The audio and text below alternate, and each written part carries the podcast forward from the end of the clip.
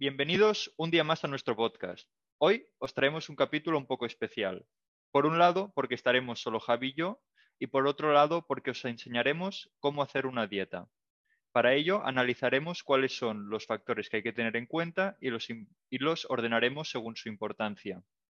Además, también cogeremos ejemplos de qué es lo que nosotros hacemos en nuestro día a día eh, o cómo lo hacemos para poder comer siempre bien a pesar del estrés del día a día.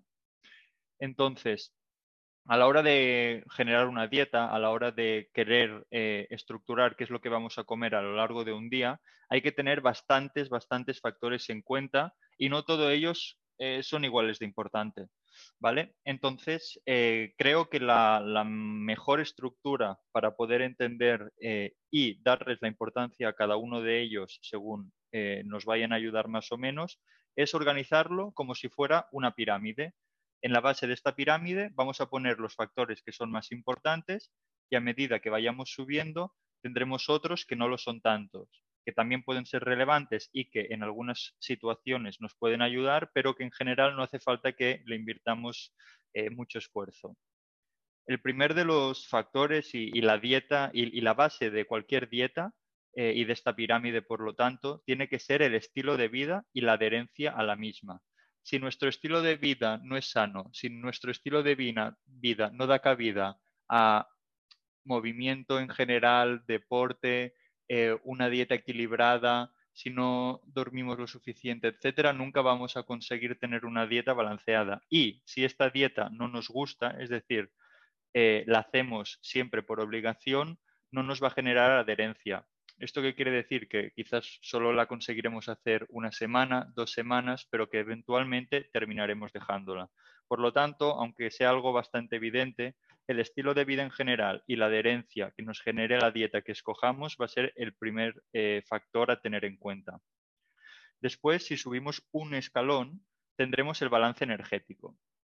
El balance energético no es más ni menos que todo lo que nosotros comemos, es decir, las calorías que, ingiramos en un día, menos todas aquellas que gastamos. Las que gastamos vienen dadas de aquellas que utilizamos cuando estamos en reposo, al respirar o al dormir, etcétera, más aquellas que necesitamos para llevar a cabo las actividades del día a día, es decir, todo aquello que implica un movimiento, ir al gimnasio, nadar, correr, saltar, etcétera.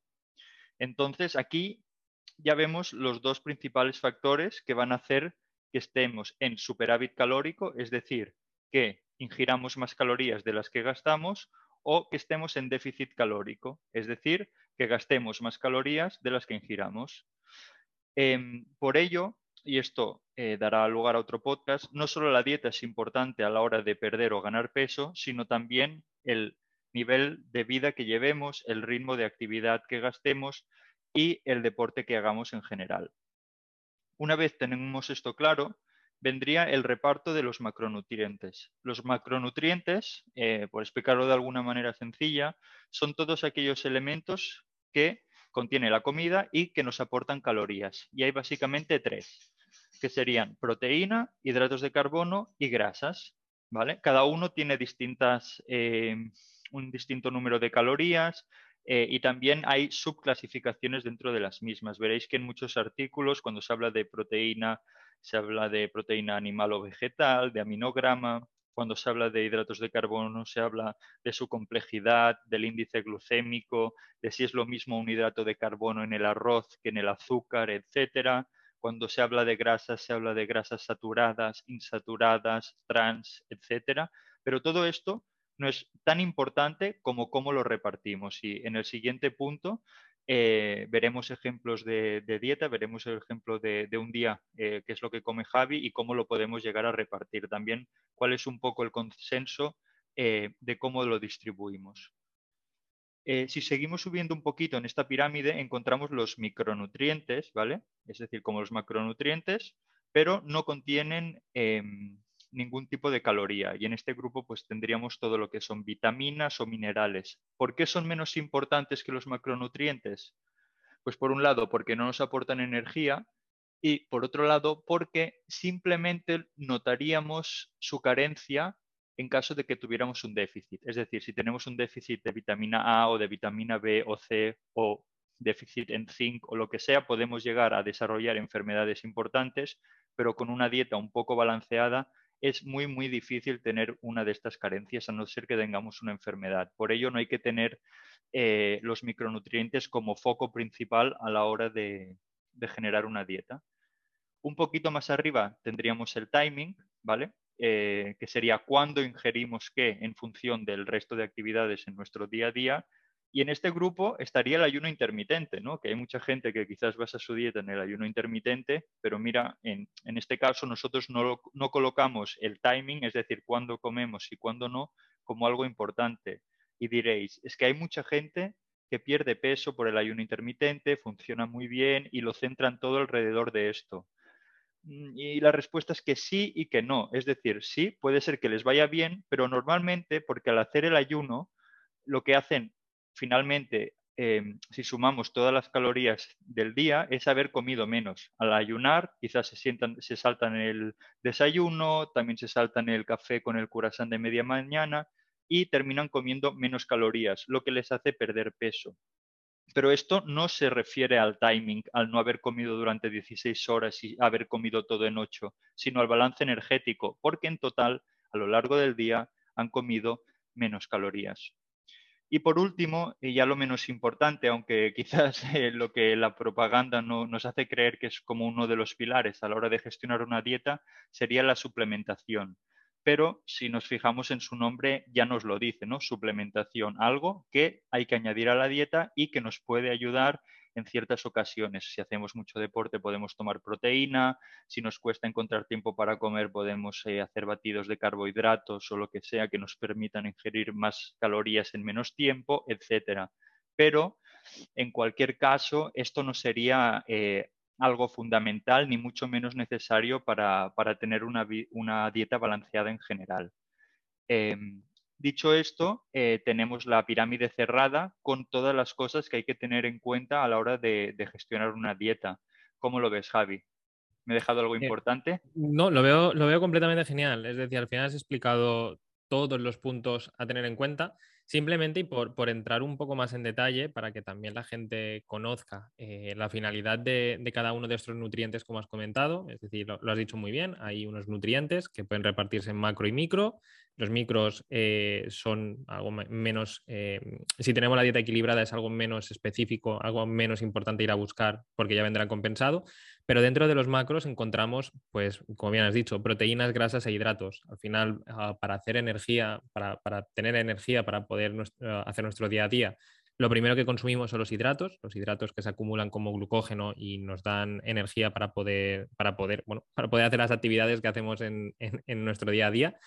Eh, seguidamente las grasas complementarían estos hidratos de carbono dándole más energía una vez que, se haya consumido. Y luego tenemos las proteínas, que es completamente esencial como regenerador de, nuestro tejido muscular y al final es lo que nos mantiene, bueno, lo que nos permite tener musculatura, que es lo que nos permite movernos, hacer actividad, estar eh, saludables, tener una vida bastante más, más reconfortante. Entonces, eh, yo la pirámide me ha parecido genial, no, añadiría nada, más y bueno, yo creo que es la estructura que, tanto tú como yo seguimos en nuestro día a día para, cuidar nuestra alimentación. Totalmente. Em, claro que hay más detalles eh, que uno puede tener en cuenta, ¿no? Por ejemplo, eh, hemos hablado de las calorías que, que gastamos en un día y que estas están divididas en las que gastamos en reposo y las que gastamos mientras estamos en movimiento o realizamos una actividad. Entonces, también es, eh, hay mucha evidencia ¿no? que dice que si tenemos mayor masa muscular mientras estamos en reposo, pues consumiremos más calorías. Es decir, que si vamos al gimnasio, eh, intentamos construir masa muscular, eh, nos hacemos más fuertes en general, nos ayudará a gastar más calorías mientras dormimos, mientras estamos sentados, mientras no hacemos nada básicamente, y esto nos permitirá pues, poder comer más. Hay muchísimos factores Em, que nos pueden ayudar. Obviamente también a nivel de salud, ¿no? de, prevenir la artrosis, de prevenir eh, riesgos cardiovasculares. No, solamente hablamos de una dieta para poder tener abdominales en verano, sino que nos permita ser sanos eh, y mantenernos lo máximo eh, fuertes y activos el, máximo número de, años posible. ¿no? Se puede llegar a los 50 de, muchas maneras y, se trata de hacerlo lo mejor posible. Entonces, para que veamos cómo se puede aplicar todo esto, Javi, eh, ¿te parece que, veamos un poco tú que tienes un, un, estrés increíble en tu día a día y que casi eh, no tienes tiempo libre y que aún así consigues llevar una buena dieta, siempre hacer deporte, etcétera? un poco cómo te organizas, qué es lo que terminas comiendo, qué son las cosas que tienes en cuenta. Eh, y yo creo que esto nos aportará muchísimo valor. Sí, eh, bueno, yo la, al final, ah, la alimentación que llevo a día de hoy, sí que es verdad, yo estoy muy contenta con ella, estoy muy contento con, los resultados que me da, tanto a nivel de energía, de físico. Eh, al final, es, un equilibrio que he llegado a lograr, pero no sin haber pasado antes por muchos errores y, haber tenido que aprender mucho. Es decir, eh, nadie nace sabiendo y al final cada cuerpo es, es, diferente, por eso nunca hay que dar una recomendación de qué tiene que hacer otra persona, sino que cada persona tendría que conocer su cuerpo.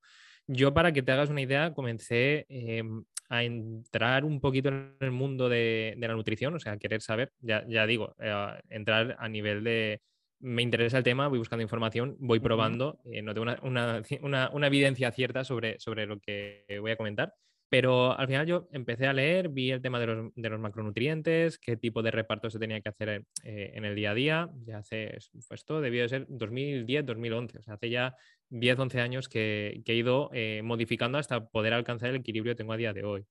En este periodo, al final, eh, yo al inicio lo que, lo que bien hice fue pues, conocer cómo tenía que ser este reparto, pero conociendo primero cuál es el consumo energético que yo tengo en mi día a día como bien has dicho, pueden suceder dos cosas. Eh, bueno, en verdad son tres, que la de medio siempre la obviamos, pero podemos estar en superávit calórico, entonces esto lo que haríamos sería engordar, podemos estar en déficit calórico, que sería adelgazar, también podemos estar en mantenimiento, es decir, tener una dieta de, calorías de mantenimiento que nos permite estar en el mismo estado en el que, en el que nos encontramos actualmente.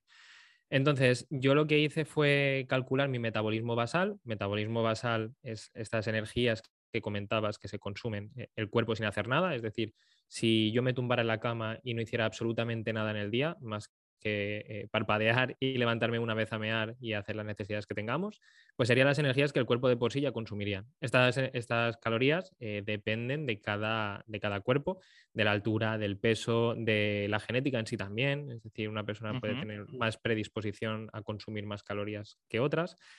Y para poder hacer este cálculo, bueno, yo me basé en una fórmula que, es la mítica que también oiremos siempre en el gimnasio y, a toda la gente que esté un poco más metida en este mundo, que es la fórmula de, de Harris Benedict. Esta fórmula al final, eh, bueno, es una fórmula empírica creada hace muchísimos años que se ha ido utilizando y se, ha demostrado, se ha ido viendo que da los resultados esperados. Es decir, no, nos viene a descubrir nada, sino que simplemente en base a unas estimaciones eh, de edad, de peso, de altura y de nivel de, actividad física eh, si haces, pues, haces tres entrenos a la semana, haces cuatro, es decir, si tienes una actividad moderada, baja o alta, te proporciona una estimación de cuál es tu consumo energético. Es decir, te dices, pues tú tienes un metabolismo basal, pongamos un ejemplo de 1750 calorías, más luego por el tipo de actividad que haces, que haces actividad moderada tres días a la semana, pues eh, al final tu consumo energético son 2200 calorías. Perfecto. 2200 calorías, ya sabemos, partimos de la base que ya es lo que tenemos que comer para mantenernos en el mismo estado. A partir de aquí, estas 2200 calorías, ¿cómo repartimos la ingesta de estas calorías? Bien has dicho que cada macronutriente tiene unas calorías diferentes. Es decir, las grasas son 9 calorías, las proteínas son 4 calorías y los hidratos son 4 calorías. ¿Qué, a partir te refieres a 4 calorías o 9? Ah, perdona, por cada gramo de hidrato que consumes eh, son 4 calorías que, que, tu cuerpo ingiere. Si lo miramos a nivel de grasa, un gramo de grasa que comamos eh, son cuatro calorías que estamos ingiriendo. Entonces, al final de la cantidad de gramos de grasas, de hidratos y de proteínas que consumamos, saldrá este total eh, al final del día de las 2.200 que comentábamos. Entonces, a partir de aquí, que, bueno, haces la fórmula, lo pruebas y dices, ahora tengo que repetir mi, tengo que repartir los macronutrientes a, lo largo del día para poder llegar a este, a este nivel. ¿Cómo se hace este reparto? Y aquí entra en juego muchas cosas. Es decir, volvamos a la base 1 de la pirámide. Eh, la adherencia, lo que nos comentabas de la adherencia, el tipo de dieta que elijas, pues marcará la adherencia que puedas tener. Y al final es lo básico, o sea, es, que es, es, el pilar fundamental. Yo recalco sobre lo que has recalcado y lo vuelvo a recalcar. Si no tenemos adherencia, da igual lo que hagamos, que no nos va a servir para una semana y no va a servir para mucho más. Entonces, yo, por ejemplo, aquí he cometido muchos errores de pensar, mira, pues como las grasas al final es lo que, lo que te hace engordar, es, un mito falso, y lo recalco, eh, pues mm, pongo más hidrato, pongo más proteína y bajo las grasas. Posteriormente te das cuenta que, claro, al no consumir estas grasas, que son las que te dan saciedad, puedes tener más antojos y puedes mm, pegarte, eh, bueno, puedes atiborrarte a comer en momentos de ansiedad. Eh, seguidamente dices, bueno, pues mm, claro, es que ahora hemos, hemos dicho que los hidratos son malos por la noche, los quito por la noche y te vas a dormir con hambre y descansas mal y, otra, otra vez es otra mentira que, no, tiene, no tiene una evidencia para decir que los hidratos engordan más por la noche que por el día. Em, claro, mm, tú te pones a leer en internet y dices, ¿cómo tienes este reparto? Y la mayoría empieza a comentar, pues 50% deberían de ser hidratos, un 20% deberían de ser proteínas, luego tenemos un 30% de grasas. Ostras, no, eh, intentemos ir a lo más simple. Primero las calorías, cómo las puedo consumir y cómo lo puedo repartir. Y luego sí que te puedes hacer una estimación. Yo, como bien comentabas, eh, yo, por ejemplo, en mi caso, el equilibrio que he encontrado que me funciona a lo largo del día eh, también por mi actividad física, porque yo hago mucho, mucho deporte. Cuando haces deporte se suele, se suele a recomendar que un consumo entre 1,8 gramos de proteína eh, hasta 2,2 por, por, kilo de peso. Entonces, yo intento estar en este rango. Si algún día me paso, no pasa nada. Si otro día me quedo abajo, tampoco pasa nada. Al final, la adherencia es la que hace que, todo funcione. Más o menos un gramo de grasa por cada kilo de peso corporal y el resto de hidratos como todo, estimación. Es decir, yo no, soy un, sectario que tengo esos números y a día de hoy, anteriormente sí, pero a día de hoy que lo, que lo hace constantemente. Y aquí a mí me gustaría también que tú comentaras un poco tu experiencia, porque tú también seguías eh, una dieta, también mm, creo recordar que también te acercabas a estos porcentajes, ¿no?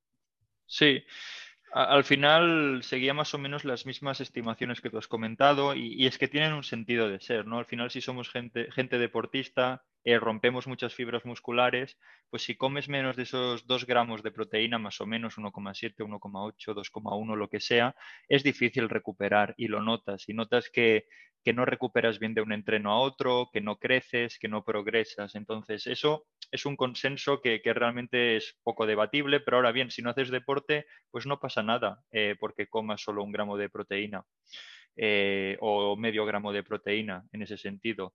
A nivel de grasas, lo mismo, eh, nos pueden ayudar muchísimo con la saciedad, pero no solo eso, si las reducimos del todo, pues puedes llegar a tener desórdenes hormonales y cosas que no molan nada. Entonces, no, no tiene sentido. Además, aquí en España tenemos grasa súper buena, súper accesible, ¿no? tanto la del aceite de oliva virgen extra, eh, como la del jamón del bueno, eh, que, están probadas que son de las mejores del mundo y, no hay por qué evitarlas. De hecho, hay dietas que se basan solo en comer grasa y quitan los eh, hidratos de carbono, de carbono como, como la cetogénica, ¿no?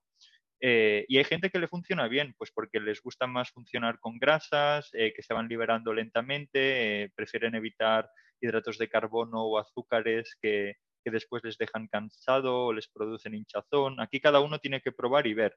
Lo mismo que tú decías con la dieta de, con la, con la fórmula, perdón, de Harris Benedict.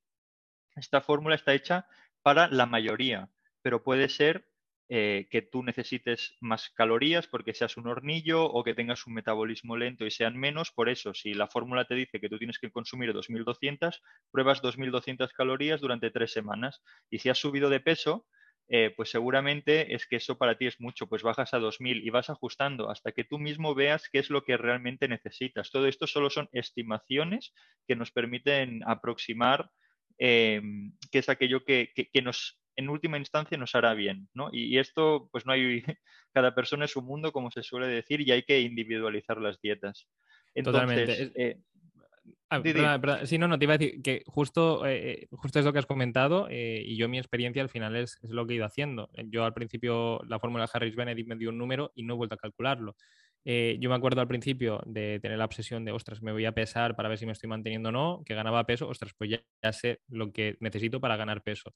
Eh, a partir de ahí, bajar. Yo, por ejemplo, eh, sé que mi cuerpo, y, mm, bueno, y estas son las estimaciones que he ido viendo, en épocas en las que me quiero mantener en mi peso, consumo unas 2.400 calorías aproximadamente diarias. Cuando quiero subir de peso, pues como unas 2.700, 2.800, hasta llegar a puntos de estar estancado y a lo mejor comer 3.000, 3.000 y poco.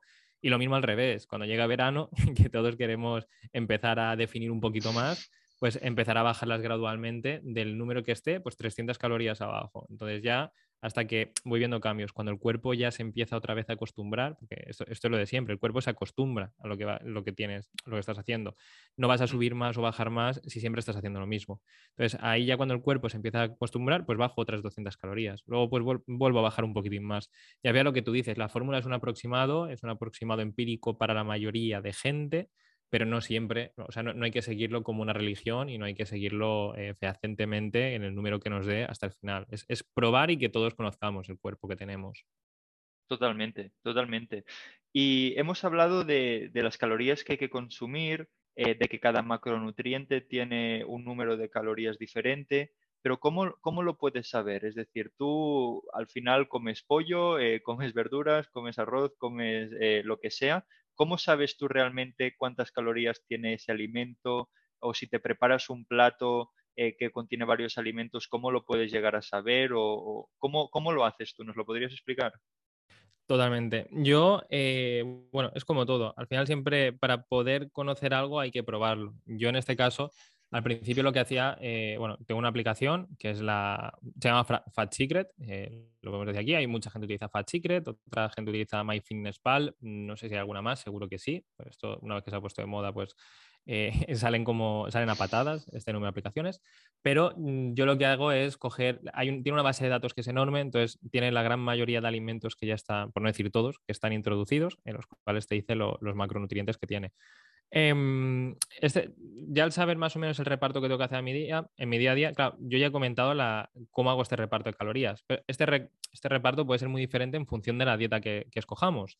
Eh, hay dietas paleo, mm, por poner un ejemplo, que son dietas, pues, como bien el nombre dice, se basan en el paleolítico y al final intentan solamente eh, comer pues, mm, carne que sea de pasto, bueno, alimentos que no estén procesados, para resumirlo, pero mm. ya aquí bajar mucho frutos, ¿no? Y exacto, exacto, cosas que, no, que no, estén, procesadas, que no haya refinados, que al final sea em, pues, comida de, bueno, del paleolítico, lo que se podía cazar para conseguir energía.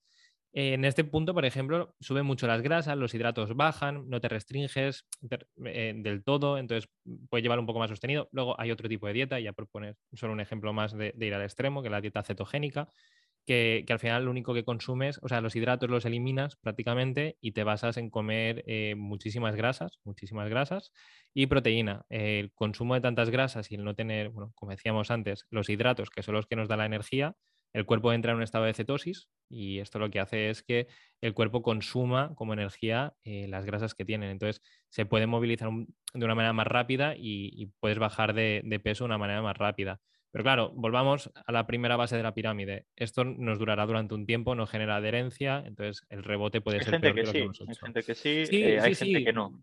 Totalmente, pero en, términos generales, bueno, yo por la experiencia y por lo que he ido leyendo también en foros de gente que conozco, al final es una dieta que es muy, muy sacrificada y también eh, en tu día a día, en, tu, en tus relaciones eh, sociales o si sales a comer, sales a cenar, es muy difícil poder seguir este tipo de dieta por, por el hecho de, bueno, pues lo que, lo que, los alimentos que se están consumiendo. Y aparte también, eh, al principio, que superar el principio siempre es lo más difícil, eh, se desaconseja porque puede producir problemas cognitivos, puede reducir de, bueno, el apetito también te cambia mucho radicalmente. Es decir, tiene muchas dificultades que, son difíciles de, pasar, pero como bien comentas, eh, a cada uno le va bien un tipo de dieta y cada uno puede probar. Yo en mi caso, eh, bueno, cojo nuestro caso, porque esto ya lo hemos comentado más de una vez y los dos ahora estamos en este mismo punto.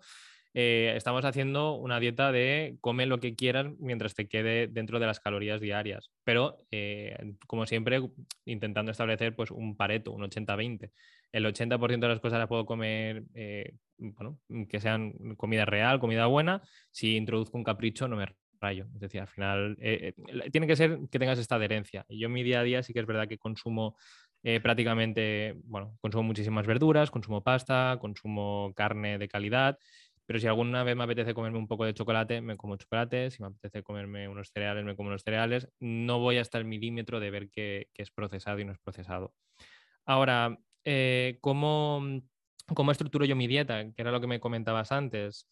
Eh, yo, es, eso, dentro de, las calorías que tengo más o menos estipuladas, llevo muchísimos años que las voy introduciendo, bueno, peso pesaba la comida, la introducía dentro del Fat Secret y a partir de ahí ya en tu cabeza sabes unas estimaciones de qué peso puede tener cada una de las cosas y también conoces tu cuerpo y sabes hasta cuándo estás saciado y cuándo no. Yo, por ejemplo, y, te pongo un, ejemplo básico de un día normal. Eh, yo soy un hombre de costumbres y una vez también que me gusta algo lo consumo mucho. Yo, por ejemplo, por las mañanas me desayuno avena, me hago un porridge de avena con, eh, con, arándanos, con frutos rojos.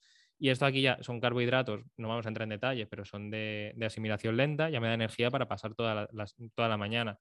Entonces ya no tengo esta necesidad de seguir comiendo, entonces ya sé que mi cuerpo ahí se comporta bien, más o menos en las cantidades que suelo comer, si un día como más bien, si un día como menos, pues también está bien. Luego, yo ahora también, por mi estilo de vida, la mayoría de días, por no decir todos, como fuera. Eh, por el trabajo, suelo comer de restaurante y en el restaurante, pues eh, es como todo. Intento también equilibrarlo a mi día a día. Si sé que suelo comer pasta y carne y más o menos en las cantidades y sé que tengo que consumir un número de proteínas. Claro, esta, era mi, siguiente pregunta realmente. Eh, claro, si comes fuera y tú realmente con cualquier aplicación o lo que sea traqueas todo lo que comes, ¿cómo sabes cómo afecta en tu dieta eso que comes fuera? ¿Es porque ya llevas mucho tiempo y tienes experiencia y te lo puedes imaginar y haces un estimado? ¿O, te llevas la, báscula en, la mochila o cómo lo haces? No creo que funcionase la segunda porque eh, lo primero eh, quedarías de loco, lo segundo te echarían del restaurante y ya te irías a casa a comer, entonces no haría falta hacer más. Pero yo al principio, sí, es, experiencia. Ya más o menos cuando sabes lo que ves a la comida, yo, eh, en mi caso, ya te digo, yo he pasado por muchas fases y, hasta llegarlo al extremo. Y yo al principio, cuando iba al restaurante, según lo que pedía, luego intentaba estimar en mi cabeza cuántos gramos eh, era de cada comida y lo introducía pues, para ver el equilibrio que tenía. En, esta, bueno, en este punto también hay, que decir que todos eh, solemos sobreestimar cuando vamos a comer fuera. Es decir, tú empiezas a calcular la comida y sueles sobreestimar que ahora lleva aceite, pues pongo más aceite, más aceite de lo que toca. Esto me sube bastante las calorías. Que hay arroz, pues me subo el arroz. ¿Verdad? Está en cocido, no sabemos el peso. Bueno, yo esto es lo que hacía al principio. Ahora ya no, ahora es equilibrio. Sé que tengo que comer proteína y tengo que comer hidratos. Intento minimizar las grasas que hay porque ahí sí que no sabes. Yo sé, me tengo que pedir una ensalada, pues me la pido sin salsas y sin aceites. Que me tengo que pedir carne, pues lo mismo. Al final es intentar ir a aquellos platos que sabes que más o menos se pueden adaptar en, tu día a día. Yo en mi caso, ya te digo, suelo pedir un primero de ensalada o de pasta o de patata, según me apetezca, y de segundo, eh, pues algún trozo de carne o de pescado. Intento evitar las patatas fritas, intento evitar los aceites, no porque, no por, solamente pensando en la dieta, pero sí que es verdad que llega un momento en el que te has acostumbrado a comer de una manera, de comer unos alimentos que ya no son estos procesados que ya es que ni te apetecen. Es decir, ya sabes que te, producen pesadez, que luego la tarde si tienes que continuar trabajando necesitas algo ligero y ya no los consumes. Em, claro, esto es como todo. Tú puedes ir a un restaurante y ver al mediodía al típico se está comiendo una pizza y luego se va a trabajar tan feliz. Pero también es cosa de costumbres. Si es a lo que está acostumbrado, su cuerpo lo, lo recibirá bien y no tendrá problema. Yo en mi caso hago eso. Y luego, por las tardes suelo comer algo de fruta para que, para, bueno, pues, mm, si me pega antojo, pues sé que luego tengo que hacer deporte y tampoco me gusta cargarme mucho. Y yo en mi caso, y, aquí es donde cuando lo cuento me dicen, oh, eres, eh", bueno, que, que, eso es lo peor que puedes hacer, que no deberías hacer esto, que he leído en un foro o he visto en el reportaje tan eh, veraz de Telecinco de los alimentos que te, que te molestan. Bueno, todos estos, mitos. Yo por las noches es la comida más grande que hago y a la que meto más hidratos con diferencia. Claro. Eh, yo por las noches como, por ejemplo, eh, pues mucho cuscús, puedo comer mucho pan, puedo comer, bueno, ya te digo, depende de lo que me apetezca al día, eh, pero bastante, bastante hidrato. Pues también porque sé que a mi cuerpo le viene bien para poder descansar. Yo cuando me voy saciado duermo mejor que cuando no, no estoy saciado. Y al final, y al menos en mi caso, y ya tengo comprobado, que no, no me produce, eh, es decir, que, me, me, hace más bien que mal hacer este consumo por la noche. Eh, lo mismo, consumo hidratos que sean de, de absorción lenta, que me puedan dar, que, que, no me produzcan un pico ah, de energía al momento para poder descansar bien y a partir de ahí, pues ya está, es, ir haciendo. Que luego sales los fines de semana y te pegas tu capricho, como el resto de días los estás haciendo bien, es que no tienes ni, ni, es decir, ni te lo planteas, porque tu cuerpo ya dice, ostras, este es como un outsider, es un día de 20 pues, tío, haz lo que quieras y disfruta. Y al final es esto, es decir, yo lo, vuelvo a resumir, mi, dieta, como has podido comprobar, y te lo vuelvo a resumir eh, en los términos que tú has dicho, se basa en la adherencia, en, el haber probado todos los otros escalones de la pirámide, saber qué es lo que me va bien eh, y al final que yo, que, la dieta se adapte a mi día a día y no tenga que ser mi día a día el que se adapte a mi dieta, en resumen. Claro, perfecto. Bueno, yo que te conozco de cerca y de hace ya muchos años, eh, He decir que, bueno, que Javi es un espartano realmente. No creo que mucha gente pueda encontrar adherencia en un tipo de dieta como, como él la haga, pero como he dicho, a él le ha costado varios años eh, llegar hasta este punto y cada uno tiene que experimentar y, ver lo que, lo que le va bien.